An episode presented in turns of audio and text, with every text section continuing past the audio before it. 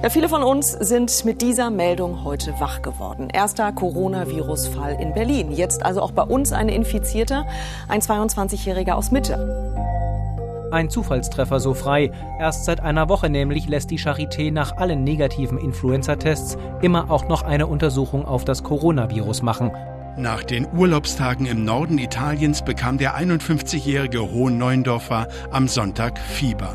Jetzt ist der erste Brandenburger Corona-Erkrankte in häuslicher Isolation. Und deswegen muss sich schon auch in den Medien jeder prüfen, ob jede Meldung sofort entsprechend groß dargestellt werden sollte oder ob man sie mal hinterfragt oder mit den Betroffenen redet, weil auch das führt zu Verunsicherung endlich geschafft. Und das sagen wir jetzt mal ganz offen, das Seuchenjahr 2020 ist endlich vorbei und ich freue mich, dass Sie 2021 mit unserem Inforadio-Podcast die erzählte Recherche beginnen. Und es ist eine ganz besondere Sendung, in der wir was Neues ausprobieren wollen. Wir sprechen nämlich nicht äh, über eine Recherche, über eine große Geschichte, sondern wir sprechen über uns, über den RBB in diesem zurückliegenden Pandemiejahr. Und dafür habe ich mir gleich drei Gesprächspartner in den Podcast geholt und zwar per Videoschaltkonferenz. So haben wir im RBB nämlich miteinander im Prinzip seit März 2020 jeden Tag gearbeitet. Äh, die meisten in dieser Runde habe ich seit Monaten nicht persönlich gesehen, sondern nur als Bild auf einem Handy oder auf einem Rechner. Bei mir sind die Leiterin der Abendschau, Gabriele von Moltke, Wolfram Leitz, der Leiter der Redaktion von RBB24, unserem Nachrichtenportal im Netz, und David Biesinger, noch Inforadio-Programmchef und Leiter des Bereichs Multimediale Information, ab dem 1. April 2021 Chefredakteur des RBB. Und wir wollen uns darüber unterhalten, wie wir uns in diesem Jahr geschlagen haben und vor allem, wie wir bisher durch diese Pandemie journalistisch gekommen sind, was wir daraus gelernt haben, wie wir uns selbst ähm, vielleicht auch teilweise kritische Fragen gestellt haben. Und David Biesinger gleich die große Frage vorweg. Haben wir uns denn gut geschlagen? Haben wir uns so okay geschlagen? Oder wie hat sich dieses Jahr journalistisch für Sie angefühlt? Weil ganz ehrlich, mir geht es so, ich bin ausgelaugt und ich war gerade Ende 2020 teilweise auch einfach nur noch wie so in einer Art Autopilot glaube, in der Summe haben wir uns sogar sehr gut geschlagen. Also wir werden sicherlich im Laufe des Podcasts auch über ein oder zwei Dinge reden können und müssen, wo wir uns auch kritisch hinterfragt haben. Aber in der Summe würde ich wirklich sagen, haben wir uns sehr gut geschlagen. Mhm. Also ich bin immer noch begeistert, wie unsere Teams das wirklich durchgehalten haben im Schichtdienst, Samstag, Sonntag, diese ständig währende Breaking News Lage, die wir hatten. Also wir hatten ja ganze Monate oder auch Monatsblöcke, fast Quartale, ähm, wenn wir mal sehen, so von März bis Mai oder dann jetzt auch wieder von, von Oktober bis Dezember, das war ja fast eine durchgehende Breaking News Lage mit ständig ähm, wechselnden Lagen, auf die, auf die die Teams reagiert haben. Und ähm, ich glaube, dass es einen zweiten Indikator gibt, warum wir selbstbewusst auch sagen können, wir haben uns sehr gut geschlagen. Unsere Produkte waren so gefragt wie selten zuvor. Und wenn ich mir die Quoten der Abendschau angucke im vergangenen Jahr, herzlichen Glückwunsch an Gabriele von Molke und vor allem auch die Online-Quoten, herzlichen Glückwunsch an Wolfram Leitz. Da muss man sagen, ähm, das sind sehr, sehr gute Produkte gewesen und das haben nicht nur wir intern so gesehen, sondern das haben auch die Nutzerinnen und Nutzer gesehen. Und deswegen geht der große Dank vor allem an all die Kolleginnen und Kollegen, die das rund um die Uhr gestemmt haben die zwischen Plexiglasscheiben teilweise sitzen oder nicht teilweise eigentlich überall in allen Büros und sich auch schon seit Monaten nicht mehr gesehen haben. Gleich die Frage an Gabriele von Molke, wie macht man eigentlich eine Sendung jeden Abend? Äh, und ich kenne die Kollegen von der Abendschau ja, ich sitze auch mit den landespolitischen Kollegen in einem äh, Büro, also seit März eigentlich nur noch mit ein, zwei Leuten gelegentlich. Äh, die anderen sind im Homeoffice, aber wie macht man eine Sendung, die 1930 äh, on air geht und äh, sich teilweise während die Sendung läuft äh, in einer Senatspressekonferenz quasi alles komplett wieder ändert und man eigentlich die Sendung in die Tonne kloppen kann und nochmal von vorne anfangen muss. Das ist eigentlich ein Normalzustand und äh, zumindest einer, den wir dieses Jahr als Normalzustand erlebt haben. Äh, aber das schafft man durch gute Vorbereitungen. Also Senats, auch solche Senatssitzungen fallen ja nicht vom Himmel, ähm, sondern äh, wir, wir wissen, dass sie stattfinden. Wir haben Kollegen live vor Ort. Wir haben überhaupt wahnsinnig viel live übertragen, gemeinsam mit den Kollegen von RBB 24. Und äh, ich glaube, dass das auch ein, äh, ein entscheidendes Element war, was die Zuschauerinnen und Zuschauer oder Userinnen und User extrem geschätzt haben, dass sie nämlich äh, das miterleben konnten, dass sie diese Breaking News Situationen äh, bei uns live erleben konnten und äh, Teil des Geschehens waren. Und äh, insofern ist das für uns eigentlich äh, eine Normalität. Dann die Frage an Wolfram Leitz, weil bei den Onlinern äh, ja die Interaktion mit dem, mit dem Publikum, äh, mit den Leserinnen und Lesern, Hörerinnen und Hörern und Zuschauerinnen und Zuschauern, denn die alle sind ja auch bei ABB24, weil die ja sehr direkt ist, auch über die sozialen Medien, dass da eine Konversation auch über das, was wir berichten, stattfindet. Äh, wenn man äh, da zum Teil die Kommentare liest, hört man da auch oder liest man da auch heraus, es gibt aber auch sehr viel Kritik an dem, was wir machen. Und äh, gerade diese Breaking News Situation, die Gabriele von Molke beschrieben hat, ähm, ich habe manchmal das Gefühl gehabt, einige Leute ähm, sind dadurch in diesem Jahr regelrecht überfordert worden, weil nicht so ganz das Verständnis dafür da war, dass die Informationen sich einfach ändern. Das, was wir über das Virus wissen, das, was wir über Maßnahmen wissen, ob sie funktionieren oder nicht funktionieren und am Ende dann auch, wie man diese Situation eigentlich erlebt ähm, auch nachrichtlich. Ähm, viel davon kommt in Kommentaren ja auch bei den äh, Kolleginnen und Kollegen von RBB24 an. Wie ist, wie ist da so die Erfahrung gewesen dieses Jahr? Ja, ich denke, es ist nicht die Kritik die, äh, an uns selbst und an unserer Berichterstattung, sondern es spiegelt sich in den Kommentaren das, was in der Gesellschaft diskutiert wird. Wir wissen vieles nicht und damit müssen wir umgehen. Und das ist für, eine, für einen Journalisten eine neue Erfahrung oder ein bisschen eine neue Erfahrung. Wir, wir haben ja oft eine große Fachkenntnis in unseren verschiedenen Redaktionen, können Dinge beurteilen. Wo wir Dinge nicht beurteilen können, fragen wir Experten. Das machen wir jetzt auch. Wir fragen Experten und stellen fest, diese Experten wissen auch nichts 100% sicheres. Und wir können nichts anderes tun, als diese Unsicherheit auch darstellen und weitergeben. Das ist so und das führt natürlich zu einer, einer schwierigen Lage und das bildet sich in den Kommentaren auch ab. Da werden wir manchmal auch direkt angegriffen, aber wir sind da sozusagen der Überbringer der schwierigen Botschaft und das müssen wir aushalten. Wir müssen erklären, erklären, erklären. Das ist im Moment unser Auftrag und das machen wir, das machen wir auch in den Kommentaren. Ähm, aber das machen wir natürlich vor allen Dingen unseren Produkten im Netz, im Hörfunk, im Fernsehen, im RBB. Das ist in allererster Linie. Aber wenn äh, es jetzt die Frage ist, was ist in diesem Jahr ein, etwas Besonderes, dann glaube ich, ist es ein bisschen etwas Besonderes, dass wir mit einer großen ähm, Unsicherheit in dieser Gesellschaft umgehen müssen. Unsicherheit, mit der wir ja dann auch journalistisch irgendwie umgehen müssen. David Biesinger, es gibt ja Leute, die haben die Vorstellung, im RBB wird zentral gesteuert, da wird eine Ansage gemacht und alle Redaktionen folgen dem. Äh, nur mal so aus der Erfahrung bei Inforadio gesprochen, das ist ja auch eine relativ große Redaktion. Äh, wie kontrovers wird denn da, da eigentlich oder wurde da auch über diese Pandemie diskutiert? Wird da tatsächlich auch ganz offen gestritten darüber, wie man diese Pandemie verstehen soll? Ja, da wird sehr viel drüber gestritten und wir haben uns, glaube ich, in diesem Jahr inhaltlich so viel gestritten wie, wie selten zuvor. Also diese Idee, alles wird irgendwie aus einer Hand gesteuert, ähm, die ist leider allein schon aus, aus zwei Perspektiven her Quatsch. Das eine ist, Journalistinnen und Journalisten haben einen sehr starken eigenen Kopf. Das prägt sie. Und ich kenne hier keine Journalistinnen und Journalisten, die einfach auf Ansage Inhalte in irgendeine Richtung biegen. Das ist das eine. Und das zweite ist, wir machen ja unterschiedliche Produkte für unterschiedliche Zielgruppen. Und allein deswegen haben wir schon unterschiedliche Redaktionen, die dann auch immer wieder in sich nochmal diskutieren. Also das nur zum, zum ersten Teil Ihrer Frage. Ja, wir haben uns viel gestritten in diesem Jahr, weil wir schon auch wieder immer unsere Berichterstattung kritisch hinterfragt haben und uns natürlich schon immer wieder gefragt haben, wie ordnen wir Dinge ein. Das merkt man auch in der Kommentierung. Wir hatten auch ganz unterschiedliche Kommentare im Programm. Machen wir zwei, drei Beispiele. Also ein Beispiel, weil Gabriele von Molkes vorhin schon gesagt hat, die Live-Berichterstattung. Wir haben sehr viel live, live berichtet. Und ich fand das auch richtig. Das war aber durchaus umstritten in der Redaktion, weil schon die Frage war, ähm, ist es unsere Rolle sozusagen jetzt den Pressekonferenzen den Polit der Politikerinnen und Politikern diese eins zu eins Bühne zu geben? Ich war der Meinung, ja, weil ähm, wenn wir wirklich souveräne Meinungsbildung haben wollen und wenn wir sicherstellen wollen, dass alle Nutzerinnen und Nutzer einen, einen einfachen Zugang zum Original dessen haben, was Politik sagt, dann war, finde ich, die Live-Berichterstattung ein ganz wesentlicher Teil ähm, dieses Jahres, weil eben Journalistinnen und Journalisten da nicht noch dazwischen waren, sondern jeder sowohl komplett gucken konnten, als auch ähm, dann die, die, die Einordnung.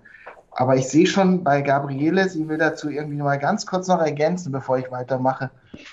Auch gar nicht unbedingt, bevor du weitermachst, aber ähm, wenn ich jetzt schon drin bin, dann würde ich sagen, ich finde, dass dieser Streit in den Redaktionen oder diese Auseinandersetzung, diese Vielfalt der Perspektiven auf die Situation, die war ja genau das Salz in der Suppe. Also nur dadurch sind wir in der Lage, gut und umfassend zu berichten. Und äh, wenn das nicht so wäre, dann würden auch äh, langweilige und stromlinienförmige Produkte dabei rauskommen. Und so war es eben nicht.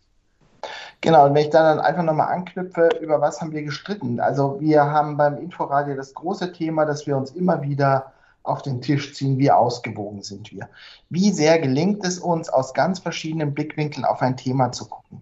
Und zwar nicht nur aus den Blickwinkeln, die wir berufsbiografisch mitbringen, sondern uns immer wieder kritisch zu hinterfragen, welche Blickwinkel haben wir als Redaktion vielleicht nicht und müssen sie in unser Programm heben.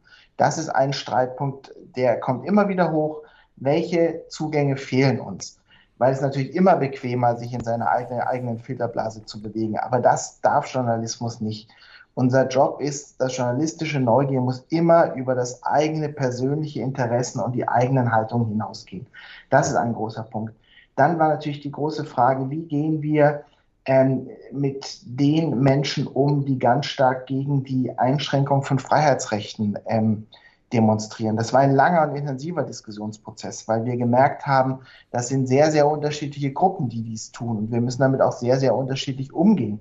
Und ich glaube, diesen, diesen politischen Prozess, wie gehen wir mit Freiheitsrechten um, wie ähm, sind Parlamente beteiligt, den haben wir am Ende sehr breit und sehr diskursiv irgendwie abgebildet. Das war, war zum Beispiel ähm, einer solcher Punkte. Und was man auch nicht vergessen darf nach so einem Jahr, wir haben an der Stelle über ein Geschehen berichtet, das alle Journalistinnen und Journalisten in ihrem Privatleben auch selbst in irgendeiner Weise betroffen hat. Ganz unterschiedlich. Hm. Mal über Eltern, die krank sind, mal über Kinder, die in Quarantäne sind.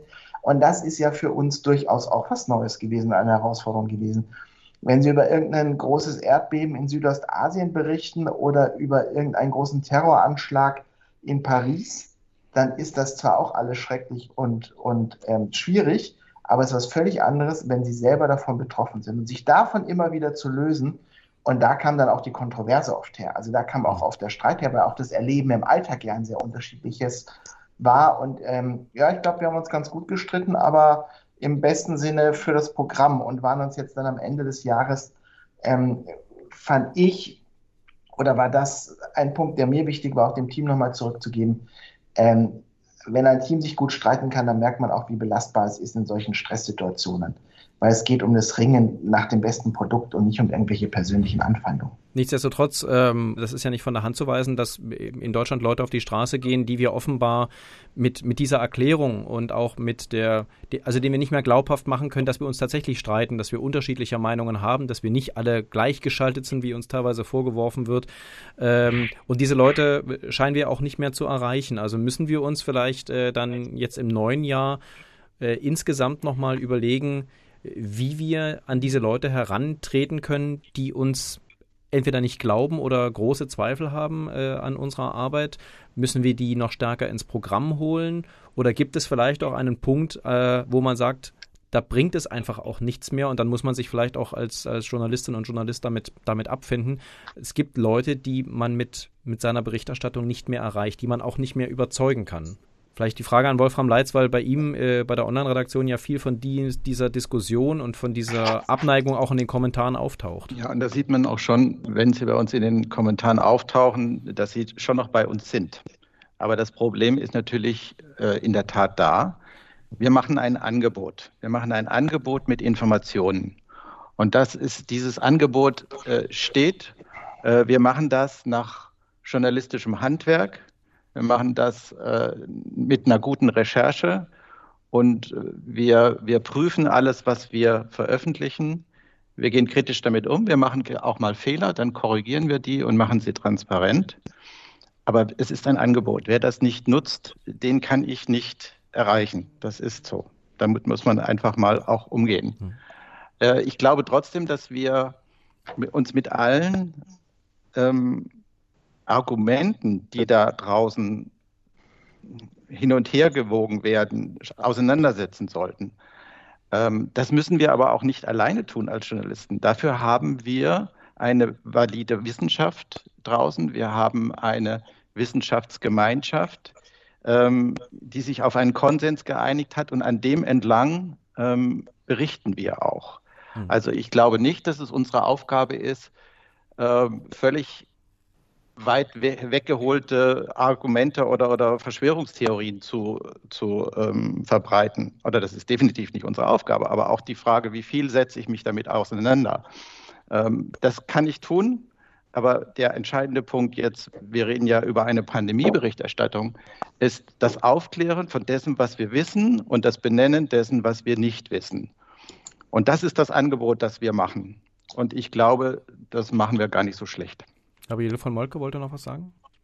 Ja, ich glaube, es gibt ja eine Grundprämisse, die einfach nicht verhandelbar ist. Äh, wir nehmen diese Pandemie ernst, wir halten sie für real und für gefährlich. Und äh, das ist etwas, worüber wir uns eigentlich nicht streiten können. Und äh, wer diese Prämisse nicht teilt, wird sich natürlich bei uns nicht zu Hause fühlen. Ja, ähm, und deswegen glaube ich, dass es natürlich wichtig ist, diese Perspektiven in unserer Berichterstattung aufzunehmen und zu zeigen, weil unsere Aufgabe ist ja zu zeigen, was ist. Hm. Ähm, deswegen haben wir ja auch mit den Leugnern und äh, mit den Skeptikern gesprochen ähm, und tun das auch weiterhin. Ähm, aber äh, zu glauben, dass, äh, dass wir deswegen äh, anfangen, die Pandemie in Zweifel zu ziehen, äh, das wird eben nicht passieren. Und ich glaube, das ist der Punkt, wo, wo der erreicht ist, kann man eben auch Menschen nicht mehr mitnehmen. Hm. Und ich meine, wir haben ja einen klaren Auftrag. In unserem Staatsvertrag steht, dass alle Beiträge gewissenhaft zu recherchieren sind. Sie müssen wahrheitsgetreu und sachlich sein. Und damit ist ja schon was ausgesagt. Also wir sind nicht die Oberlehrer der Nation. Unser Job ist es nicht, Menschen in irgendeine Denkrichtung zu ziehen, sondern unser Job ist es, Informationen anzubieten, die wahrheitsgetreu anzubieten, gut recherchiert anzubieten, so dass jeder und jede sich souverän eine eigene Meinung bilden kann. Ich glaube, das haben wir gemacht. Ich glaube, wir haben das sehr vielfältig gemacht. Ähm, wir haben auch sehr, sehr viel in allen Medien auf Erklärstücke, auf Faktenstücke gesetzt. Also sowohl die Abendschau als auch RB24 als auch Inforadio, wo wir gesagt haben, jetzt mal alle Zwischentöne weg, nur mal die Fakten auf den Tisch. Und ähm, dann ist es nicht mehr unser Job zu sagen, wer geht da noch mit oder nicht mit, sondern wir bieten das an, wir setzen uns auseinander, wir setzen uns in den Kommentaren, in den Social Media auseinander. Jeder, der uns schreibt oder anruft, ähm, bekommt eine Antwort und jede. Das ist selbstverständlich. Wir gehen in diese Auseinandersetzung und ich bin auch immer gerne bereit, mit Menschen über unsere Berichterstattung zu diskutieren, weil da gibt es schon auch Dinge, die man kritisch hinterfragen kann. Das ist äh, völlig in Ordnung. Aber ähm, wir können nicht den Anspruch haben, quasi die komplette Gesellschaft in irgendeine ähm, inhaltliche Richtung zu lenken. Das wäre völlig, völlig fehlgeleitet. Das hm. wäre so ein Oberlehreransatz, der der mit öffentlich-rechtlichem Rundfunk nach meinem Verständnis nichts zu tun hat. Ja. Ähm, wir werden von allen bezahlt. Und deswegen ist unser Job auch möglichst ein breites Themen- und Meinungsspektrum anzubieten. Und das muss uns treiben. Und wenn der, wer dann da mitgeht, geht mit. Und wer andere Meinung ist, ist andere Meinung. Aber das ist dann wirklich auch nicht mehr unser Ding. Aber ist unser Job nicht ähm, irgendwann dann auch unmöglich, wenn der äh, wenn dieser Grundkonsens darüber, zum Beispiel was Gabriele von Moltke gesagt hat, dass wir in einer gefährlichen Pandemie leben, wenn dieser zentrale Fakt angezweifelt wird von einigen, wenn zum Beispiel auch im Abgeordnetenhaus von Berlin einzelne Abgeordnete Reden halten, in denen sie schlicht leugnen, dass es diese Pandemie gibt und äh, dann im Prinzip Medienvertretern, die das anders sehen, vorwerfen, dass da so eine Art ja fast Lügenkampagne im Prinzip betrieben wird. Ähm, also wie, wie, wie macht man dann noch seinen Job, gerade wenn dann parallel, das muss man dazu sagen, auch darüber diskutiert wird, ob wir als ARD ähm, einen höheren Rundfunkbeitrag verdient haben? Naja, also von der Diskussion will ich jetzt gerne mal kurz abkoppeln, weil das ist dann fast schon ein neues Thema. Aber hm. wir können nur unseren Reporterinnen und Reporterinnen den Rücken stärken, in solchen Situationen dazustehen mit breitem Kreuz und zu sagen, wir berichten über das, was wir wissen. Und dann müssen wir das schlicht und ergreifend aushalten. Wir müssen darüber berichten, wenn manche Abgeordnete ähm, solche Dinge verbreiten. Aber unser Job ist nicht, die Meinung anderer Menschen umzudrehen oder ihnen eine Meinung vorzugeben. Unser Job ist, valide Informationen zur Verfügung zu stellen, damit sich alle eine Meinung bilden können. Und das ist dann die Aufgabe jedes Einzelnen. Und ähm, dann muss man in einer Demokratie auch viel aushalten im Sinne der Meinungsfreiheit. Aber deswegen ist diese Demokratie ja auch so gut aufgestellt und so belastbar. Ähm, und dann ist das dann so. Gabriele von Molke. Ja, wir hatten, äh, also unsere Reporterinnen und Reporter haben ja bei den äh, Anti-Corona-Demonstrationen oder den Demonstrationen gegen die Maßnahmen äh, haben ja Heftiges erlebt. Also die sind ja äh, bespuckt worden, äh, sie sind äh, beschimpft worden, sie sind äh, von Menschen, die keine Maske tragen, sehr direkt angegangen worden. Das ging also bis hin zur, zur, zur, tatsächlichen Ansteckungsgefahr und, und einer echten Gefährdung. Ähm, und ich glaube aber, dass das äh, inzwischen unser Selbstbewusstsein eher gestärkt hat. Ähm, am Anfang, klar, also das kennen wir ja schon aus, den, aus der Zeit der, der Pegida-Demonstrationen, ähm, die, die Skepsis gegenüber uns als öffentlich-rechtlichem Rundfunk. Aber ähm, unsere Rolle ist gerade in diesem Jahr, finde ich, nochmal für alle besonders klar geworden wie wichtig sie ist, ja, ähm, nach den Fakten zu suchen, ähm, Orientierung zu geben im Sinne von, wir sammeln die Experten, wir holen die Meinungen ein, äh, wir geben den Leuten ein, ein Panorama, aus dem sie sich selbst ihre Meinung bilden können. Und äh, insofern glaube ich, dass diese Anfeindungen äh, inzwischen für uns eigentlich ein, ein richtig gutes Sounding Board geworden sind ähm, das für jeden, der diesen Job macht und jede, die diesen Job macht, klar macht, äh, warum wir das tun und wofür wir das tun und wie wir ihn auch gut machen. Ich würde an dem Punkt gerne mal kurz den regierenden Bürgermeister äh, Michael Müller einblenden, der ähm, nach den Bund-Länder-Gesprächen folgendes äh, im, im Zuge der Rundfunkbeitragsdebatte über die ARD, über den öffentlich-rechtlichen Rundfunk gesagt hat. Im Grundsatz lassen Sie mich aber bitte nochmal sagen, dass ich finde, dass wir gerade jetzt doch eigentlich erkennen, was wir am öffentlich-rechtlichen Rundfunk haben und dass das gut ausgegebenes Geld auch ist ähm, ähm, für den öffentlichen Rundfunk. Wir haben eine Form von Berichterstattung, von sachlich ausgewogener, von informativer Berichterstattung, die gerade jetzt zwingend nötig ist. Und das gewährleistet auch, nicht nur, aber auch der öffentlich-rechtliche Rundfunk. Ähm, wie, wie, wird einem dabei? Ähm, kriegt man da so ein wohliges Gefühl und fühlt sich von dem Lob auch ein bisschen gebauchpinselt oder wird man da eher äh, ist das eher schwierig. Ich bekomme kein wohliges Gefühl, wenn, wenn die Politik ein solches Lob bei uns ausschüttet, ähm, sondern das nehme ich zur Kenntnis, freue ich mich drüber und hoffe, dass es aber vor allem, und das ist mir viel wichtiger, vielen Menschen in Berlin und Brandenburg genauso geht. Das ist für mich der entscheidende, entscheidende Punkt. Ähm, wenn er damit quasi eine, eine Stimmung zusammenfasst, die er in Gesprächen mit Menschen in der, in der Stadt ähm, vielleicht aufgenommen hat, dann, dann ist das gut. Aber ähm, und der entscheidende Punkt für uns ist, dass wir gerade auch in einem Jahr wie diesen politikfern agieren, souverän agieren, Dinge kritisch und unabhängig bewerten. Und das ist immer etwas schwierig in Jahren, ähm, in denen sie eine solche Lage haben, wo ja vieles von denen, was an, von dem, was an Fakten in der Politik berichtet wird, ja durchaus sehr ernst zu nehmen ist, ähm, dann ist es immer eine besondere Aufgabe, dahinter zu gucken. Und ich glaube schon, wenn ich jetzt auch mal mir angucke, wie wir mit der, mit der Politik des, des Senats umgegangen sind in diesem Jahr, dass es da immer wieder Momente gab, wo wir auch sehr, sehr kritisch hingeguckt haben. Wir haben im März sehr, sehr kritisch hingeguckt, als unklar war, wann, wann der Senat sozusagen in die Puschen kommt.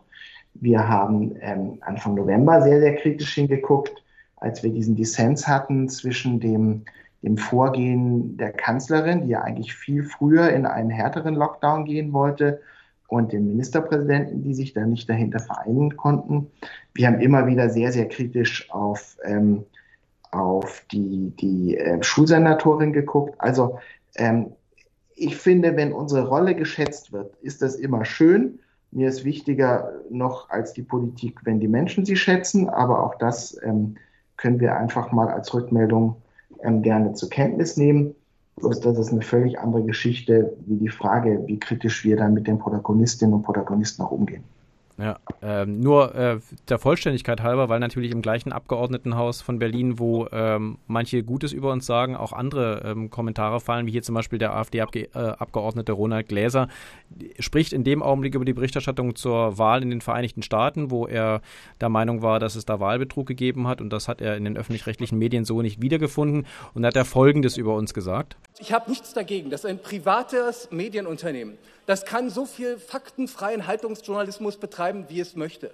Aber öffentlich-rechtliche Sender, die der Neutralität verpflichtet sein sollten, ja, die die Verpflichtung haben, eine Grundversorgung mit Informationen herzustellen, die können all diese Fakten, die jetzt in Amerika Gerichte be be beschäftigen und die da wahrscheinlich noch sehr, von, die von sehr vielen Leuten diskutiert werden, nicht einfach ausblenden. Deswegen muss dieses, das zeigt, dass dieses System der organisierten Lüge von ARD und ZDF darf keinen Bestand haben.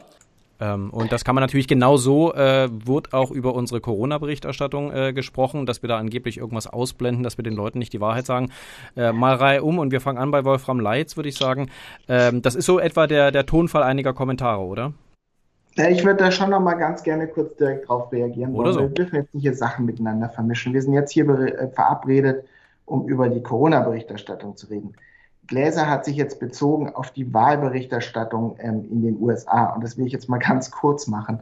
Dann hat er unsere Programme schlicht und ergreifend nicht gehört und nicht genutzt. Hm. Weil ähm, die Frage ähm, der, der, Haltung von Trump zu dieser Wahl, was er gesagt hat, wie er ähm, vermeintlichen Wahlbetrug formuliert hat, ohne Fakten zu nennen, die Gerichtsprozesse, die angestoßen worden sind, All das ist breit berichtet worden, richtig breit, auch im Inforadio. Und deswegen muss man schlicht und ergreifend sagen, eine solche Aussage entbehrt jeder, jeder Grundlage und scheinbar auch ähm, der Mediennutzung. Aber das war jetzt hier nicht unser Thema und trotzdem wollte ich darauf dann schon ganz gerne kurz reagieren. Ja, gerne. Aber Wolfram Leitz, äh, ich sag mal, bezogen auf, ähm, egal ob man jetzt über die US-Wahl spricht oder eben über die Pandemieberichterstattung, ähm, dieser Vorwurf äh, wird so in der Form häufig ge geäußert, oder? Ja, der Vorwurf wird geäußert, aber es ist ja so, wie Gabriele von Molt gesagt, wir haben mit allen gesprochen. Wir haben wirklich mit, mit die äh, die Menschen, die Schwierigkeiten haben mit den Einschränkungen durch Corona, in welcher Form sie es auch immer geäußert haben. Wir haben uns ja denen nicht entzogen. Wir waren auf den Demonstrationen, wir haben uns das alles angehört, wir haben Berichte darüber, wir hatten sie in Talksendungen im RBB, wir haben sie ähm, wirklich dargestellt. So, ich denke, dass die Position derer, die diese Pandemie äh, für nicht real erhalten, wahrscheinlich stärker vorgekommen ist als die vielleicht von anderen Menschen, die andere Sorgen haben in dieser, in dieser Zeit. Es gibt auch noch andere Probleme und die Auswirkungen der, dieser Pandemie, zum Beispiel auf die Schulen, zum Beispiel auf die Familien, das haben wir auch dargestellt. Und manchmal frage ich mich, ob äh, wir vielleicht da nicht noch sogar ein bisschen mehr hätten tun können oder machen, ähm, statt uns jetzt noch die fünfte Corona-Demonstration äh, genauer anzuschauen, ähm, da kamen keine neuen Argumente mehr. Also ich glaube, wir haben das abgebildet, so wie das in unserem Auftrag ist. Wir haben abzubilden, wir haben zu erklären, wir haben äh, die, das so darzulegen, dass die Menschen sich eine Meinung bilden können. Äh, vielleicht Frage an jeden Einzelnen. Was ist die äh, wichtigste Lehre, die Sie äh, journalistisch aus diesem Pandemiejahr ziehen? Äh, was ist das äh, vielleicht Einschneidendste, was Sie äh, beruflich in diesem Jahr erlebt haben, wo Sie, wo Sie sagen, das ist, das ist etwas, das wird mich den Rest meiner Laufbahn, den Rest meiner Karriere in diesem Job irgendwie begleiten und hat vielleicht auch verändert, wie ich meinen Job sehe, wie ich, wie ich das sehe, was wir hier täglich tun? Und wir fangen gerne an bei Gabriele von Molke. Na, ich glaube, dass dieses Jahr ähm, eigentlich unsere Kernkompetenz nochmal in den Fokus gerückt hat. Also insofern, als ähm, wir uns auch einer großen Herausforderung gegenüber gesehen haben. Ähm, wir hatten ständig äh, Druck, weil sich Ereignislagen überstürzt haben und so weiter. Und das hat eigentlich uns gezeigt, äh, dass wir gerade in dieser Situation äh, besonders gut sind, besonders fokussiert sind, ähm, besonders stark sind, äh, weil wir genau, weil genau das das ist, wofür wir diesen Job machen. Ähm, und insofern bin ich diesem Jahr fast dankbar, zumindest unter diesem Aspekt, dass er uns da nochmal die, dass es uns da noch mal die Gelegenheit gegeben hat, ähm, zu zeigen, ähm, was in uns steckt und uns zu genau zu erinnern, wie machen wir das, wie gehen wir vor, wen fragen wir, mit wem müssen wir noch sprechen, welche Fragen haben wir uns nicht gestellt bisher und ähm, das sozusagen klar zu haben, auch ähm, in, in jedem Jahr, in jeder Situation. Ähm, ja, also das war ein starkes Jahr. Wolfram Leitz. Ja, es ist schön, wenn man zurückblicken kann und es, es, war ein sehr starkes Jahr. Wir haben ein Vielfaches von Abrufen auf allen Ausspielwegen, Social, Web, wo auch immer. Und was mir bleibt, ist so, die Welt ist kompliziert, sie ist schwer erklärbar, die Menschen suchen nach einfachen Erklärungen. Ähm, deshalb ist es die, unsere Herausforderung, ähm, in so einem Jahr Unsicherheit zu erklären, ohne Unsicherheit zu schaffen. Und David Biesinger mit dem letzten Wort. Na, ich würde, glaube ich, drei Dinge nehmen. Das eine ist, wir sind besonders gut, wenn es besonders schwierig wird. Das Zweite, was mich schon beschäftigt, ist, dass die Arbeit für unsere Reporterinnen und Reporter draußen, und da würde ich aber auch die Kolleginnen und Kollegen mit reinnehmen, die Social-Media-Kommentare bearbeiten, sich deutlich erschwert hat. Einfach auch auf der persönlichen Ebene deutlich erschwert hat, diese Form der Angriffe und Anfeindungen. Das ist schon was, was uns weiter beschäftigen muss. Und das Dritte, wir müssen schlicht und ergreifend auf unser journalistisches Handwerk vertrauen, wie wir es gelernt haben. Dann sind wir am professionellsten, dann sind wir weg von Ideologien, dann sind wir weg von, von irgendwelchen Zwischentönen. Das heißt, wie gehen wir mit Quellen um? Wie verschaffen wir uns ein komplettes Bild? Trennen wir sauber Fakten und Kommentar? Wenn wir all das sauber einhalten. Das hat uns immer wieder gezeigt, wenn es mal sehr strittig und sehr schwierig wurde. Wenn wir uns darauf besonnen haben, dann waren wir auch richtig gut. Gabriele von Molke, Wolfram Leitz und David Biesinger, vielen Dank für die Zeit und ich wünsche uns allen, und zwar nicht nur uns Vieren, sondern glaube ich allen, die uns zuhören, zuschauen, uns lesen, ein deutlich besseres Jahr 2021. Es kann ja eigentlich nur besser werden. Insofern, von hier geht's bergauf. Ich danke allen für die Zeit. Ihnen auch ein schönes Jahr. Bis dann, danke. Ciao.